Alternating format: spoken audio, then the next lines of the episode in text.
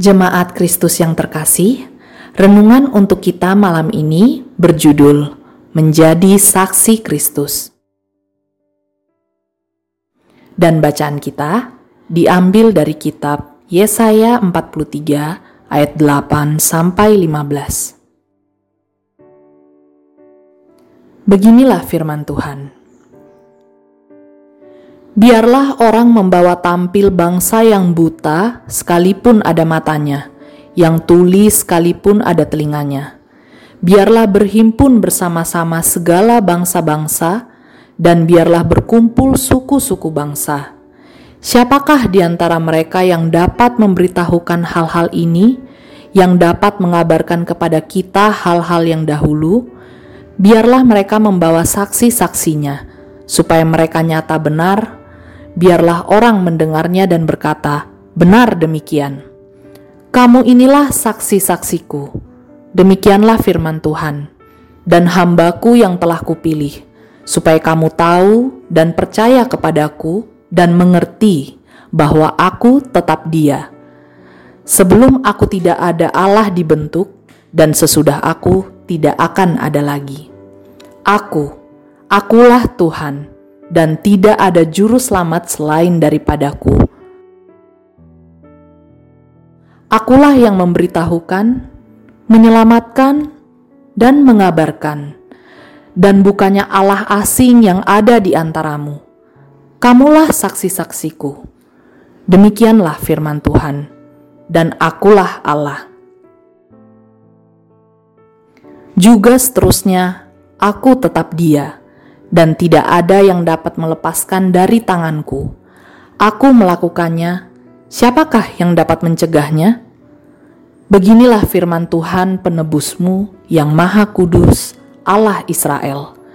Oleh karena kamu, aku mau menyuruh orang ke Babel dan mau membuka semua palang-palang pintu penjara dan sorak-sorai orang Kasdim menjadi keluh kesah.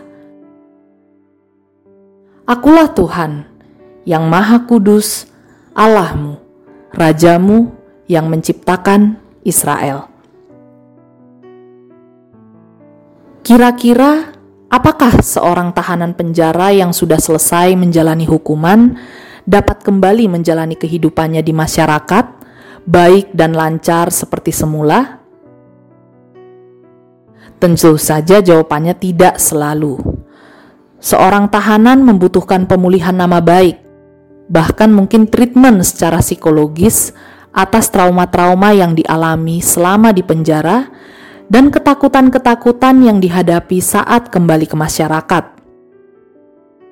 Contoh seperti tatapan sinis, gunjingan orang lain, dan sikap-sikap masyarakat yang penuh kecurigaan. Kira-kira seperti inilah gambaran yang dialami oleh bangsa Israel. Setelah mereka bebas dari tanah pembuangan, tentu tidak serta-merta mereka dengan tenang kembali kepada kehidupan bermasyarakat yang normal. Bahkan diri mereka sendiri pun mungkin belum selesai dengan trauma akibat siksaan dan penindasan selama di dalam pembuangan. Karena itu, dengan adanya pengampunan, penghiburan, dan pemulihan dari Tuhanlah, mereka dapat dengan tegak berdiri kembali kepada kehidupan bermasyarakat. Anugerah Tuhan sungguh terlihat nyata di tengah ketidaklayakan mereka, tetapi rasa percaya diri mereka bukan dibangun dari dalam diri mereka, melainkan melalui pertolongan Tuhan.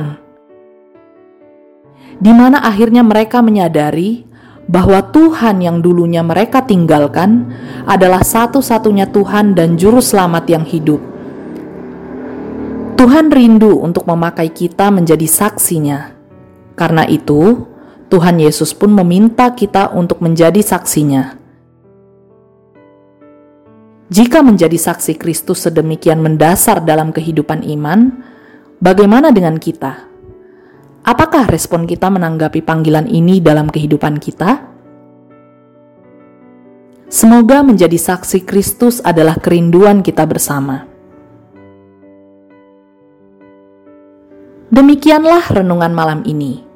Semoga damai sejahtera dari Tuhan Yesus Kristus tetap memenuhi hati dan pikiran kita. Amin.